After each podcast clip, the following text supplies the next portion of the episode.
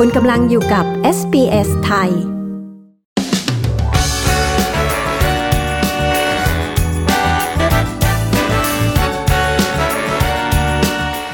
เรื่องยอดฮิตอันดับที่หนึ่งของปี 2022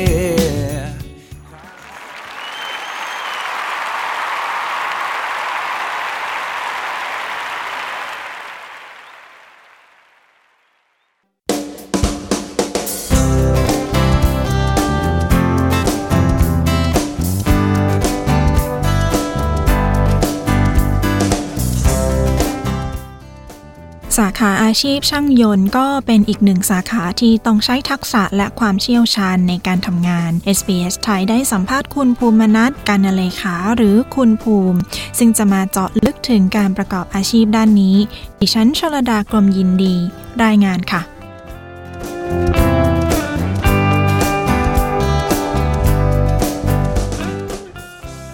สวัสดีครับ ผมชื่อภูมินัทกำนันเลขานะครับผม ชื่อเล่นชื่อภูมินะครับผม คุณภูมิช่วยเล่าตั้งแต่เริ่มมาอยู่ออสเตรเลียครั้งแรกได้ไหมคะ จนมาเป็นช่างเนี่ยค่ะ ว่าเส้นทางเป็นยังไงบ้างคะ ก็คือเราก็ดูแลรถที่บ้านนะครับผม ก็ดูแลซ่อมรถที่บ้านเล็กๆ น้อยๆนะครับอ่าวันหนึ่งช่วงนั้น ผมกำลังเรียนอยู่มปลายเนาะ แล้วก็ตอนนั้นเพื่อนๆทุกคนก็เริ่มเริ่มคุยกันว่า เราจะไปเรียนต่ออะไรกันดีอะไรอย่างเงี้ยอ่าด้วยตอนนั้นช่วงนั้นนะเราทำธุรกิจส่วนตัวนะครับ เราเราอยากทำงานอะไรที่มันอิสระ เราไม่อยากเป็นลูกน้อง เราอยากจะหาอะไรใหม่ ๆ ในการทำไม่ใช่เหมือนอ่าคนทั่วไปที่ที่ที่ออกมาทำงาน จบมาก็ทำงานออฟฟิศจบมาก็ทำงานเป็นลูกน้องเขาหรืออะไรเงี้ยเราก็เลยมีไอเดียว่าเฮ้ยหรือเราจะอ่าไปลองฝึกภาษาแล้วก็มาเปิดธุรกิจของเราให้มัน ใหญ่ขึ้นนะครับ ก็คือเราก็อาจจะแบบค้าขายสินค้าที่มาจากต่างประเทศอะไรเงี้ยเราก็เลยรู้สึกว่าเฮ้ยเรายังด้อยเรื่องภาษานะ ถ้าเกิดเราจะเราจะเอาพวกของจากต่างประเทศเนี่ยเข้ามาขายในเมืองไทย ทีนี้เราก็เลย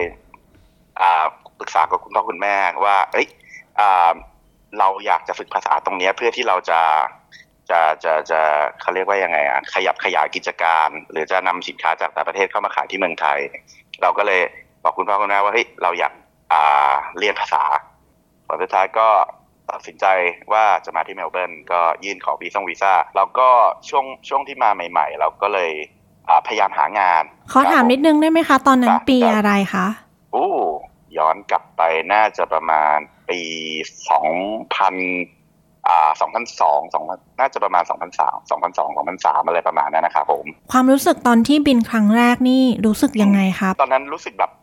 เราอยู่บนเครื่องแล้วเรารู้สึกว่าเฮ้ยแล้วเราจะไปหาใครแล้วเราเราไม่รู้จักใครเลย แล้วเราจะเริ่มต้นตรงไหนคือความที่ไม่มีญาติไม่มีอะไรอยู่ที่เนี่ย เราก็เลยจัดแจงในการเช่าเป็นบ้านโฮสก็คือเรามาจะมาอยู่กับฝรั่งก่อนนะครับ เบื้องต้นรู้สึกเราจะบุกไว้ประมาณ 3 เดือนนะครับผมเพื่อที่เราจะมาเรียนรู้เบสิกการอยู่อาศัยที่นี่ว่าจะยังไงนะครับ ด้วยความที่ผมเป็นคนที่แบบเราเรามาต่างเมืองนะเราก็เลยจะทำความรู้จักคนที่อยู่บนเครื่องก็เราก็คิดว่า คนที่อยู่บนเครื่องก็คือคนที่อยู่โลโก้ที่เนี่ยแหละ อะไรเงี้ยเผื่อเขาจะช่วยแนะนำอะไรเราได้ ก็ตอนนั้นรู้สึกจะนั่งกับข้างๆคุณป้าท่านหนึ่งนะครับ เป็นคนไทยนะครับ ก็พอดีอ่าเธอมีสามีอยู่ที่นี่มีลูกอยู่ที่นี่นะครับ ก็เลยขอขออนุญาตขอคอนแทคคุณป้าไว้เผื่อแบบเออเกิดเราไม่รู้อะไรแล้วเราต่อเราไม่เข้าใจอะไรยังไง เราจะได้รบกวนติดต่อคุณป้า หลังจากคุยกับคุณป้าเสร็จเราถาม น่าจะรุ่นรุ่นเดียวกับเรานะครับเขาเขาขออนุญาต อ่ยชื่อนะครับเพราะว่าชื่อเป็นชื่อธรรมดานั่นแหละก็คุณวีนะครับ ก็คุณวีเนี่ยมาเรียนแล้วก็มาทำงานที่นี่นะครับ ก็คุณวีก็แนะนำว่านู่นนี่นั่นเฮ้ยเธอโอเค แต่ถ้าเธอไม่มีงานเนี่ยถ้าเธออยากจะหางานเนี่ยยังไงโทรมาหาเราเบอร์นี้นะ อะไรอย่างเงี้ยด้วยความที่สมัยก่อนมันไม่มีการโพสต์อยู่ในกลุ่มว่าเฮ้ยมาทำงานที่นี่ได้นะมาตรงนี้นะ อะไรอย่างเงี้ยได้คือเราจะใช้เป็น ถามเพื่อนก็คือถามคุณวีก่อนคุณวีก็คือเหมือนคนแรกเลยที่ที่ที่เราพึ่งพาเขาอ่าก็เป็นคุณวีแหละครับ ที่ผมโทรหาแล้วก็เริ่มถามเรื่องงานนะครับ คุณวีก็เลยแนะนำว่าโอเค หรือเธอจะมาทำกับฉันไหมล่ะฉันตอนนี้ฉันทำอยู่ที่ร้านร้านพี่คนไทยอยู่อะไรเงี้ย ตอนนั้นจะอยู่แถวแถวคิวเนาะเป็นร้านอาหารไทยร้านหนึ่งเราก็ด้วยความที่เราไม่รู้เรื่องอะไรเลย เราก็ไม่เคยทำอาหารเนาะเราก็ไม่เคยทำอะไรอย่างเงี้ยเราก็เลยอ่าแล้วเขาหาตำแหน่งอะไร เพราะว่าเรา ตอนนั้นเราไม่มี skill อะไรเลย เรา skill เดียวที่เรามีคือการขับรถนะครับอ่าพี่เขาก็เลยว่าเอ้ยไม่ต้องกลัวเข้ามาเลยเดี๋ยวเดี๋ยวพี่เขาก็สอนงานให้ทำอะไรเหมือนตามที่คนไทยที่เขาทำกันอะล้างจานหั่นผักทำ entree อ่าขับรถส่ง home อะไรอย่างเงี้ยก็หลังจากที่คุณวีแนะนำก็คุณวีก็เลยฝากงานให้เลยนะครับ หลังจากที่ผมตอบตกลงโอเค ลองดูอะไรอย่างเงี้ย แล้วทำยังไงถึงได้มาทำอาชีพนี้คะพี่ตอนตอนนั้นนี่มีความรู้มาบ้างแล้วเริ่มที่นี่ยังไงคะ สมัยก่อนเนี่ย ผมมีความชอบการซ่อมการอะไรมาตั้งแต่เด็กก็คือดูแลรถที่บ้านให้อะไรได้ ทั้งทั้งที่เราก็ไม่ได้รู้เราก็แกะนู่นนี่นั่นของที่บ้านรถที่บ้านละแล้วเราก็ซ่อมจนเราเราเรียนรู้ไปกับมันนะครับ แต่ตอนที่เรามาอยู่ที่ออสเตรเลียเนี่ย ตอนนั้นเนี่ยเราเรียนอยู่โรงเรียนภาษาเนาะทีเนี้ยอ่าตอนนั้นเนี่ย การที่จะสิ้นสุด semester จะเรียนจบแล้ว เราก็เริ่มจะต้องหาอาชีพที่เราจะทำต่อที่นี่ก็คือตอนนั้นรู้สึกว่าจะมีกฎเพิ่งประกาศออกมาว่าเฮ้ยคุณสามารถเป็นช่างซ่อมรถได้แล้วสามารถขอ PR ได้นะ อะไรเงี้ย ตอนนั้นเราก็เลยคิดว่าเฮ้ยเราหรือว่าเราจะใช้ skill ที่เรามีที่เราแบบเราเราเราเราสามารถซ่อมรถที่บ้านได้อะไรเงี้ย หรือเราจะลองมาเรียนตรงนี้ ก็เลยปรึกษากับคุณพ่อคุณแม่อะไรเงี้ย นะครับ ก็เลยแต่ด้วยความที่ที่คุณพ่อคุณแม่เนี่ยที่อยู่ที่เมืองไทยเนี่ย การการที่มองว่าเป็นเรื่องซ่อมรถหรือว่างานช่างงานอะไรอย่างเงี้ยที่เมืองไทยเขาเพราะด้วยความที่คุณพ่อคุณแม่เป็นครูด้วยเขาก็จะมองว่าเฮ้ยจะไปทำงานพวกอ่าชั้นล่างๆทำไม เพราะว่า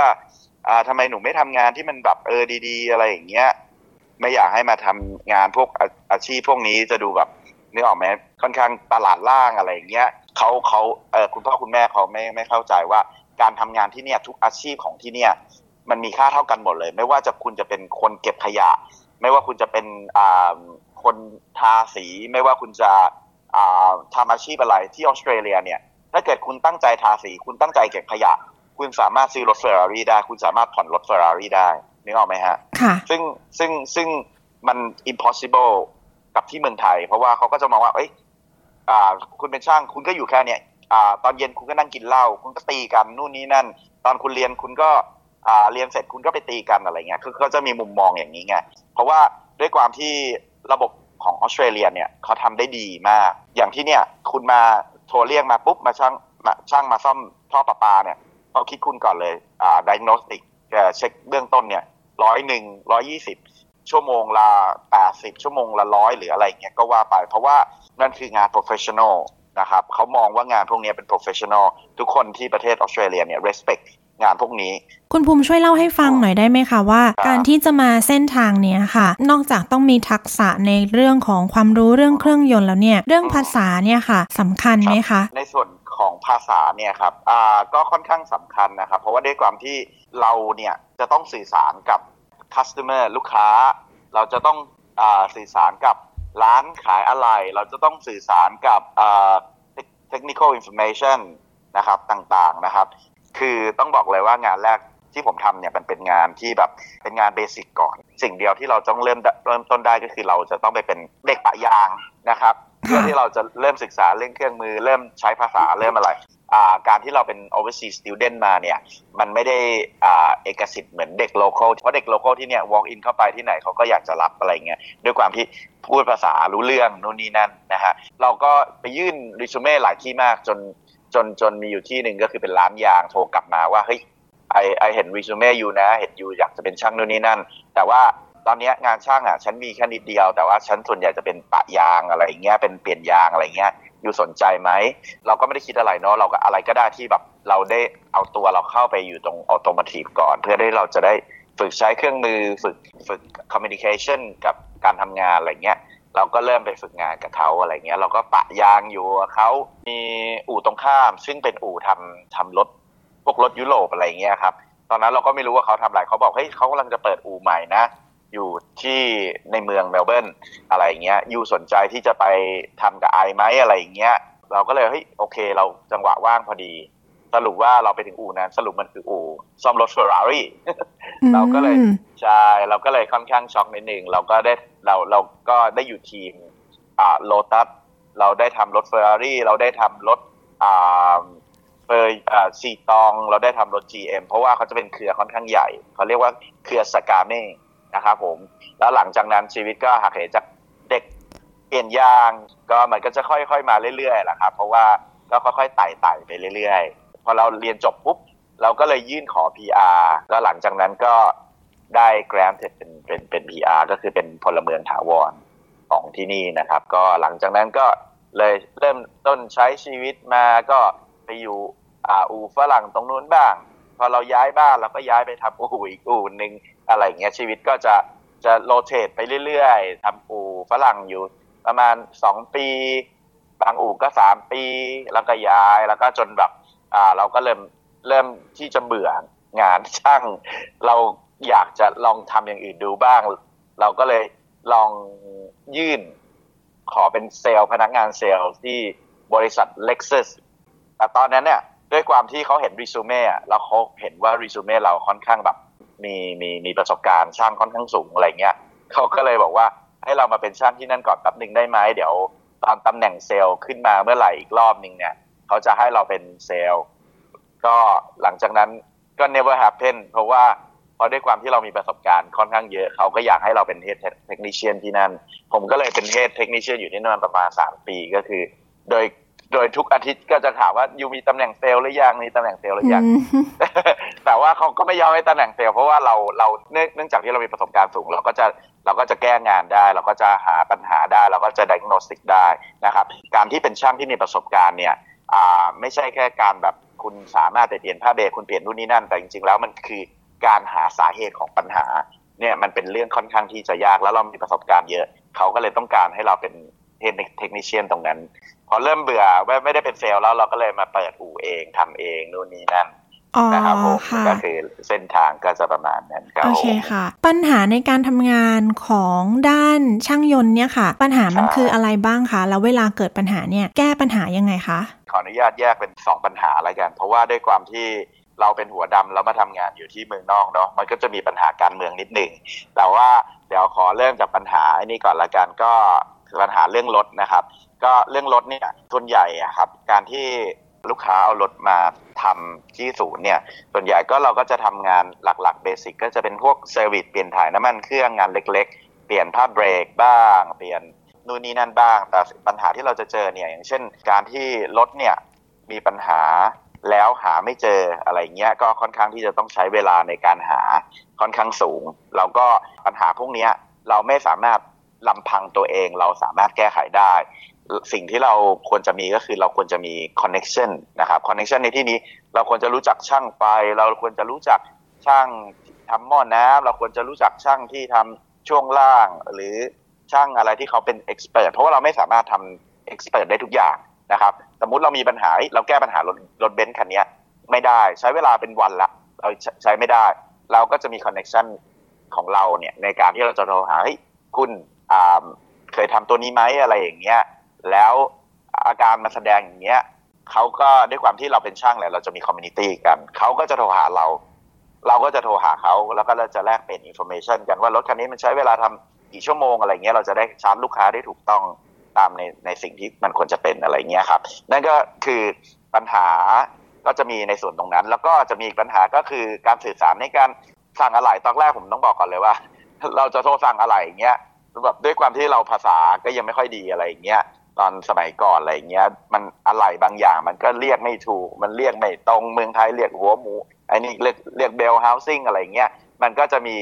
มีแบเรียร์นิดนึงแต่ว่าเราก็ใช้เวลาในการที่จะแบบ เพราะว่าเราโทรสั่งเนาะโทรสั่งอะไรเงี้ยเราก็จะรู้สึกแบบบางทีเขาก็จะรู้สึกลำคาญเราเหมือนกันว่าเฮ้ยเราจะสั่งอะไรกันแน่เนี่ยฉันไม่เข้าใจยูพูดอะไรอะไรเงี้ยบางทีแบบมันแค่ พูดคำว่า front brake pad หรืออะไรเงี้ยคือถ้าเบรกหน้าแต่เขาได้ยินไปเป็นอย่างอื่นอะไรอย่างเงี้ยเพราะด้วยความที่มันเรามี barrier กันตรงนี้ ก็ใช้เวลาสักพักใหญ่ ๆ ในการที่เราจะรู้ว่าเราควรจะพูดสำเนียงยังไงให้เขาเข้าใจว่าเราต้องการสิ่งนี้อะไรเงี้ยก็เทคเทคชาเหมือนกันเรื่อง communication แล้วก็อีกปัญหาก็จะเป็น in house เพราะว่าอ่าก็คือที่อู่เนาะ environment เพราะด้วยความที่เราก็ตอนนั้น เราต้องยอมรับเลยว่าเราเป็นเหมือนเป็นหัวดำคนเดียวที่อยู่ในศูนย์เฟอร์รารี่ตรงนั้น เราก็จะมีปัญหาตรงที่ว่าแบบคนโลเคอลอะเขาก็จะลุกดาวเรานิดนึงด้วยความที่เราเป็นหัวดำเนาะเขาก็จะแบบเฮ้ยอย่ามาแตะต้องรถพวกนี้เลยอะไรอย่างเงี้ยยูแบบมันไม่คุริฟายหรอกยูมันไม่รู้เรื่องอะไรหรอกคือคือด้วยความที่ตอนสมัยก่อนตอน 20 ปีที่แล้วเนี่ยอ่าคนที่นี่จะค่อนข้าง racist นิดนึงตอนนั้นพี่ภูมิทำยังไงคะ เราเนื่องจากเราจะทำงานฮาร์ดแล้ว เราต้อง know how to make friend ตอนแรกเนี่ยเราก็เราเราเจอแบบเราเจอทวีตอย่างเงี้ยเราก็เลยเอาความที่เราเป็น friendly Thai people เนี่ยเข้าไปแชร์ในใน community เขาแล้วก็เอาอาหารมาบ้าง เราไปเก็บเชอร์รี่มาแล้วก็เชอร์รี่มาฝากเขาเราเริ่มมีน้ำใจกับคนตรงเนี้ย คนพวกเนี้ยเขาก็จะเลยเลยเริ่มรู้สึกว่าการที่เขามองเราลบๆเนี่ยเขาเริ่มที่จะเฮ้ยเออ มันก็ไม่แย่นะ มันก็รู้จักเอานั่นมาฝาก เอานี่มาฝาก เราก็ใช้ วิธีของคนไทยที่เราโตกันขึ้นมาแบบเอาของมาฝากอะไรเงี้ยโดยการ make friend อะไรอย่างเงี้ยแล้วเราเขาก็เลยเอ่อ comfortable กับเรา แต่มันก็จะมีคนนู่นนี่นั่นบ้างอะไรอย่างเงี้ยที่แบบที่แบบ racist กับเราแบบเอากระดาษทิชชู่แบบมาปั้นเป็นก้อนจากในห้องน้ำอย่างเงี้ยแล้วกำมาอย่างเงี้ยเปียกๆเงี้ยกว้างใส่หัวเราบ้างอย่างเงี้ยบ้างอย่างเงี้ยคือแบบเหมือนแกล้งเราอะไรเงี้ยคือมเหมือนเหมือนใช่ใช่โดนค่อนข้างแรงครับ แต่ว่าค่อนข้างแรงแต่เราเรารู้สึกว่า เราต้องอยู่ให้ได้ เราต้องอยู่ให้เป็นนี่คือนี่คืออ่านี่มันคือชีวิตจริงอะไรเงี้ยเราต้องต้องสู้ให้ได้แต่ถ้าบอกเลยว่าเวลของการของการโดนตรงนั้นเนี่ยบางทีมันก็ค่อนข้างรุนแรงอะไรอย่างเงี้ยด้วยด้วยความที่แบบเราเราก็ก็สะเทือนใจเหมือนกันโอ้โหแบบเขาเอากระดาษทิชชู่เขาไม่ชอบเราขนาดนั้นเลยเหรออะไรอย่างเงี้ยแล้วตอนนั้นเนี่ยค่ะเมย์ได้บอกหัวหน้าหรือว่าเจ้าของไหมคะว่าเราโดนแบบนี้อ๋อมีครับ ก็เลยบอกกับเจ้าของว่า เออ เนี่ย อย่างเงี้ยมันไม่มันไม่ไม่ถูกไม่ควรนะ อะไรอย่างเงี้ยเราก็บอกไปว่าเฮ้ยเราไม่โอเคกับตรงนี้นะอะไรอย่างเงี้ยเขาก็เลยไปตักเตือนพนักงานคนนั้นอะไรอย่างเงี้ย แต่ว่าหลังจากนั้นอ่าไม่นานเขาก็คล้ายๆว่ายังไงโดนโดนถูกไล่ออกด้วยกรณีอื่นอะไรเงี้ยเพราะว่าเขาอาจจะเป็นแบบไม่เป็นเป็นคนที่ behave ไม่ค่อยดีอยู่แล้วอะไรอย่างเงี้ย ขอสอบถามได้ไหมคะว่าเรื่องของรายได้ที่ทำงานในด้านนี้ค่ะอ่าสามารถใช้จ่ายและใช้ชีวิตอยู่ในออสเตรเลียได้ในระดับไหนคะครับผมรายได้ของอ mechanic ที่นี่ก็ถือว่าไม่แย่เท่าไหร่ครับ แต่จริงๆแล้วการที่เขารัฐบาลออสเตรเลียเนี่ยเขา set benchmark ไว้ว่ารายได้มินิมัม wages เนี่ยก็จะอยู่ที่ประมาณราวๆประมาณ 9 เหรียญหรือเปล่านะถ้าผมไม่แน่ใจนะตอนนี้ รายได้ของ mechanic ส่วนใหญ่ก็จะ above average อยู่ประมาณเราๆ5ดอลอะไรเงี้ยเราก็จะได้อยู่ประมาณกันประมาณชั่วโมงละ 22 25 อะไรเงี้ย ตอนนั้นผมจะเวลค่อนข้างสูง แล้วตอนที่ทำอยู่เล็กซัสเราผมจะได้อยู่ประมาณ 32 เหรียญต่อชั่วโมงนะเพราะว่าด้วยความที่ประสบการณ์ยิ่งมากเท่าไหร่เขาก็จะยิ่งจะจ่ายให้ รายได้สูงขึ้นนะครับ ตอนนั้นปีอะไรคะ โอ้ ตอนนั้นย้อนกลับไปเมื่อประมาณ10ปีนะเห็นจะได้ครับผมอ๋อประมาณสิบปีราวๆที่แล้ว10ปีแล้วโอเคใช่รับค่ะผมอ่าอย่าง mechanic ทั่วไปก็น่าจะอยู่ประมาณ เริ่มต้นก็น่าจะอยู่ที่ประมาณราวๆ25อะไรเงี้ยครับ ค่ะ โอเคค่ะ ขอบคุณได้คุณครับภูมิมากเลยนะคะ ที่ให้สัมภาษณ์ค่ะ ยินดีครับ ขอบคุณค่ะ สวัสดีค่ะครับสวัสดีครับบ๊ายบายครับ ที่จบไปนั้นคือบทสัมภาษณ์เจาะลึกช่างยนต์คนไทยในออสเตรเลีย คุณภูมินัทกันเลขานะคะ ดิฉันชลดากรมยินดี รายงานค่ะ